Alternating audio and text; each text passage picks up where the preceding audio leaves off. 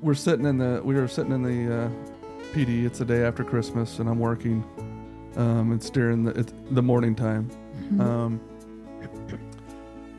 the sergeant's phone rings, and he answers it, and I can tell by his face that um, this isn't just a normal call we're about to go on. I can tell by his face. Mm-hmm. Um, I'd never seen it before. And he got off the phone, and he said, we, we need to go out um, west of town. There's been a car accident, and Dan's trapped under the vehicle. Hey everyone, this is Christina and Daniel Defenbaugh with ten forty-two Project, and welcome to episode two of the Shared Voices podcast. We're very excited to have you again, and this is actually the second part of us going through Daniel's story. So if you haven't heard the first episode and you want to kind of hear the whole thing, uh, please go back and watch episode one. Um, but we're going to go ahead and just dive right back into where we were at mm-hmm. and pick up where we left off. So um, you just talked about the beginning of your career and really the first incident uh, that you came across that really changed you. And then how you chose to, um, that was the first time you chose to use alcohol to address the internal turmoil that you felt from right. what you saw. Yep. Um, but then we ended on, you know, you being able to reflect back on that and from a healthy place now. And I know after that incident, um, that was in two thousand. Um, and as we were kind of sitting down, going through your timeline, essentially, you know, of your career and what you went through, um, the next thing that we really dove into was what happened uh, December twenty-sixth of two thousand five. Do you want to kind of share what happened there? Yeah. So at this point in my career, I've got like five years on. Mm-hmm. Um, and would you like say you were still pretty functioning at this time? Yeah. Yeah. yeah I would say I'm, I was very functional at the time. Um, at least I thought, at least I, I yeah. felt like it anyway. Um, So I went. I've gone through five years. I was working. Uh, I worked for the Mid-Iowa Narcotics Enforcement Drug Task Force. So I was working narcotics for a few years, and then I, as I came out of that, I went back to the patrol. And uh, and during that time working narcotics, I saw a lot of trauma. A mm-hmm. lot of you know there was a lot to deal with. Um, the stuff that people that are on the stuff that people are when they're on drugs are willing to do to yeah. their children and their family members and the ones they loved. Um, so I, I dealt with a lot of trauma, um, going through that.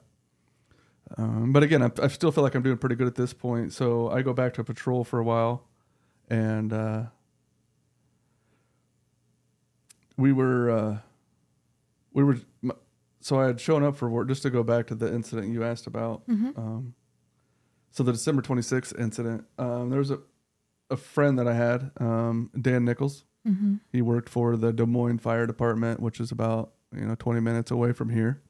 He also volunteered for the Indianola um, Fire Department, which is how I got to know him. Mm-hmm. Um, he was a firefighter. I was a cop. And uh, so him and I started the uh, flag football game between the police officers and the firefighters. And we ended up having a softball tournament. And it was just kind of help, you know, help connect to fire, help kind of the relationship between the yeah. firefighters Build and the some police camaraderie yeah. a little bit. Yeah. So I got to know Dan, and, and, uh, so we're sitting in the, we were sitting in the, uh, P D. It's the day after Christmas, and I'm working. Um, it's during the, it's the morning time. Mm-hmm. Um, the sergeant's phone rings, and he answers it. And I can tell by his face that, um, this isn't just a normal call we're about to go on. I can tell by his face. Mm-hmm. Um, I'd never seen it before.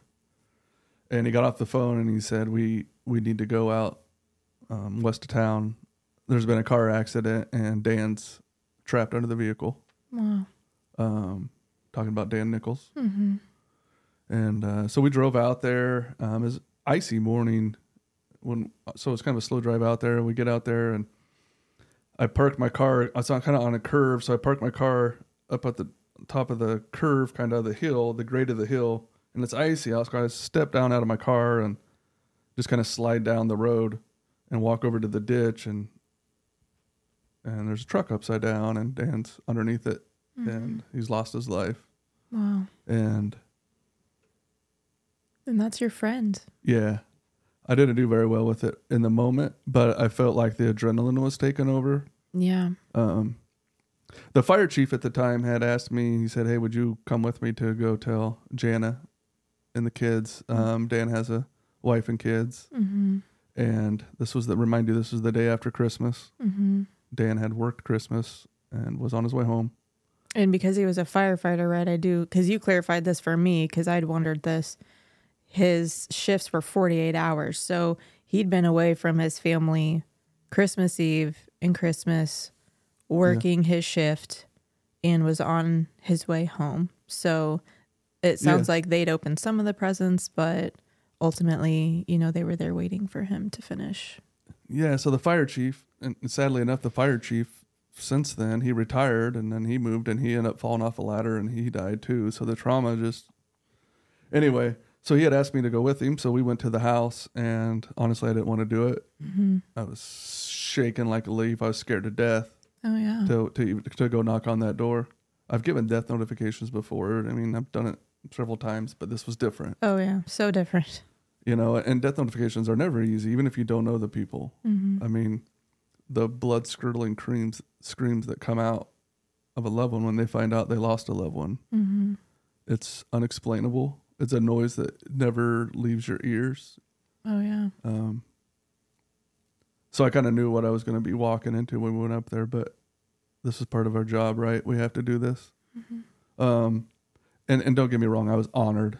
Oh, yeah. I was honored to be there. But that also doesn't make it easy. It doesn't make it easy. Right. Um, so Chief and I went there, and we went up to the door, and long story short, short I don't want to go into it because their family privacy is their family privacy. Right. And we, we have Which, permission, and yes. we do have permission to talk about this story.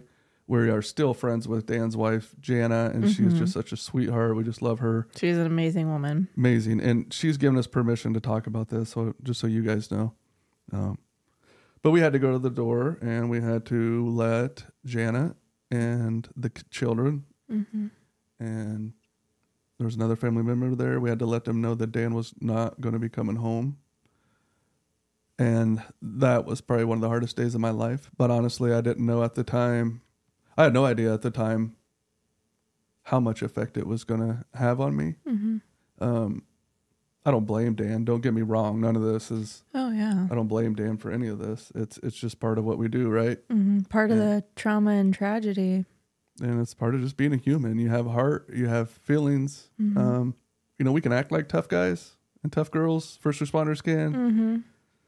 But I'm telling you, we're, we are we are just as fragile as anybody, if not more fragile. Mm-hmm. Because we do see the worst of people every day. We get to see the dark side of the world that a lot of people don't get to see. Yeah. Um, we don't get to escape it. Mm-hmm. We have to show back up for our next shift. Right. And we have to deal with it, and we have to process it. And on that note, kind of with what you just said, my perspective, I guess, is that first responders are actually very strong and resilient. And and that is shown through what they experience, and, and that they keep showing up day after day. I mean, these individuals receive wounds that the general public does not. Um, so I think that, you know, when it comes to a point where like like everything you went through, right, and you have P T S D, my perspective isn't that you're fragile. It's just that because of your serving heart and your willingness to be in the middle of everybody else's pain um, led you to receive more wounds than the average person. And that doesn't make you weak. It just means that you were self-sacrificing, and, you know, you just wanted to be there for people. You wanted to help, and and that's honorable. And I just want to thank, thank you, you for that. And, and thank you to the first responders Um, out there right now. We're so grateful. We we see your service and your sacrifice, and we're grateful for everything you do, and, and including the people who are no longer first responders. We want to honor that as well. We completely yes. respect the decision uh, to leave that role, because ultimately um, your health is a priority. Yes. This this job, this uniform is is not who you really are. Exactly. And sometimes we put this uniform on and it changes us. We think it changes us. Mm-hmm. And I think a lot of first responders, I know you did, um, felt like your identity is in your career, right? But that's not true. Right. That's not true. And And what a good highlight of hope that is, right? To know that your identity does not lie in your career and what you do for your quote day job, right? Right. Your your identity is much deeper than that. And I and I was just thinking about this earlier today. Um, you know, when I was thinking about you and how you thought that your identity was in your career, mm-hmm. um, but now you know you've you found purpose in what we get to do today, helping other people. But really, the whole time, your heart was in serving others. And you just identified with it so well as a first responder, uh, but that can take other shapes. And your skills were still be able, were still you know put to good use, and you're making a difference here. Yeah, and and I see that now, but I wish at the time I would have had the tools to be able to handle it healthy. Right. You yeah. know, you know, like the from Dan's call and, and going through Dan's experience, mm-hmm. nobody really talked about it. Like oh, really? Me and the sergeant and the other people that were on that call mm-hmm. never really talked about it. We just kind of, I don't want to say we ignored it. We never addressed it. Mm-hmm. It never got talked about. Obviously, we went to the funeral yeah. and that kind of stuff, but mm-hmm. there was never a conversation about what happened? How to check in on each other. Mm. There was, I wish I would have had somebody in my career that would have just put their arm around me and said, young man, this job's hard. Yeah. And you can't do this on your own. Mm-hmm. And put their arm around me and just said, I w- help. I want to help you with this journey. Mm-hmm. You know, a veteran officer maybe has been doing it for years. That knows what it's like. Yeah. Um, so you needed someone to come alongside you. Yeah. Yeah. But I'm not blaming anybody. Right. No, no, no. Just that. I'm not blaming that any of the officers you. I work with because yeah. I wasn't the, I wasn't there for them either. This is not a one way. Yeah. Deal, right? You know, I, I didn't go to the sergeant after Dan's thing and ask how he was doing and check in on him mm-hmm. and have an ongoing conversation. Right. You know, I don't, to this day, I honestly don't know how it's affected him. Mm-hmm. And that's kind of sad. Um, I need to reach out to him. I think but, it sounds like everybody was just doing the best that they knew how to do at the time, mm-hmm. which is why we're so passionate about, so passionate about making sure people have the tools so they... they can do it differently and it can turn out better for you guys. Yeah. And yeah, I mean, sorry, I just keep thinking about that call. Um, no, it's okay. We can take day, a minute if you need. That, that day changed me as a, as a person. Mm-hmm. I know I said that before about other calls, but that one changed me as a person. Yeah. But again, I didn't know it at the time. This mm-hmm. is me with a clear mind now. And looking through my years and years of destruction, which we haven't got to yet. Yeah. And what I went through, but. It was a life-altering moment for you. Yeah. Yeah. And I wish I would have known it at the time. I wish I would have had resources at the time. You know, wish, wish, wish, wish. Right. But didn't have it. Yeah. Um, but I am happy to see that, you know, like our organizations and there's other organizations around the country that are popping up and people are finally starting to talk about mental health and first responders. Mm-hmm. That's so good to see. Yeah, that's so true. Um, because as I go through my story again, I don't want to blame anybody. This was this was my journey, and, and I chose my I chose what I did.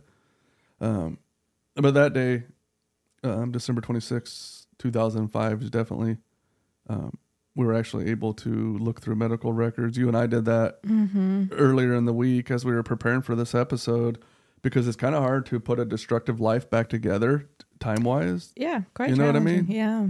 Um. So, we were looking through medical records, and one of the places I I would go to was the Mayo Clinic because everybody said it was the best in the world. Mm-hmm. Um. So I would go up there to see up to the Mayo Clinic to get help, and so we're looking through the medical records, and we learned this week looking through the medical records that it was in two thousand six. two thousand six when most of these issues with me started. Mm-hmm. The physical symptoms started to present that were really um, affecting your day-to-day life. Right. Yeah. And I don't just, and I don't just, it's not just from the call that with Dan's wreck. Right. It was, you know, a lot of people think that with P T S D, you have to have this one call or you have to shoot somebody or kill somebody to get P T S D. Um, it wasn't all from Dan's call. Mm-hmm. It, it goes all the way back from the first time I saw trauma, how I treated it, yeah. what I did with it, all the other times in between there. And let's be real. Uh, the trauma that you experienced before you even got to your career. Yeah. You know, yeah. that plays a huge part. Yeah. That doesn't just magically go away. No. And, um, but so it wasn't necessarily Dan's call. And, and that's what a lot of people need to realize is that they say, well, I don't have P T S D. I never shot anybody. I don't have P T S D. I never gone through what you went through, Dan. It, it it's not about, number one, we don't need to be comparing our trauma, mm-hmm. comparing our calls. We mm-hmm. don't need to be doing that. Um, but what am I trying to say? I'm losing my train of thought already. That's okay. Um, just saying that people's experiences that, that lead to P T S D don't have to look a certain way. No. Yeah. Thank you. Yeah. Yeah. It doesn't have to be a major call. Really, it's for me, some of the hardest stuff I went through in my career, looking back on it, mm-hmm. was the day-to-day calls. Mm-hmm. You know, I kind of call like the big calls, like, you know, the call like Dan or mm-hmm. the call where, you know, I've been on murder scenes, stuff like that. Those are kind of the big calls. Mm-hmm. And a lot of times with those, it didn't necessarily happen in all mine, but a lot of times with those, especially now today, people will kind of come around you for mm-hmm. those big, you know, those big right. traumatic events. Yeah. The ones where people are like, whoa, yeah. I'm so sorry. Yeah. And they make the news, you know, the real big ones yeah. or whatever. But to me, it's the day to day. Mm-hmm. of seeing the worst of everybody. Mm-hmm. That's that's a whole different lifestyle. When you wake up and you are, your job is to be called to everybody's worst moment in their life and to help them with their most traumatic moment in their life, mm-hmm. day after day after day.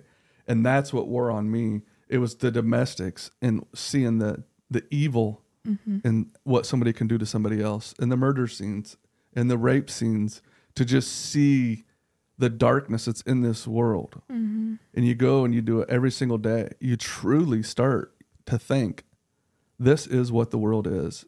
This is what people are like. This is what all people are like. This is what, this is how everybody treats their wife. This is how everybody treats mm-hmm. their kids when they abuse them and stuff like that. And you, so you come to this, you become like a dark, cynical, like cynical yeah. person who you're, you're really at this point, you're putting on a face. Mm-hmm.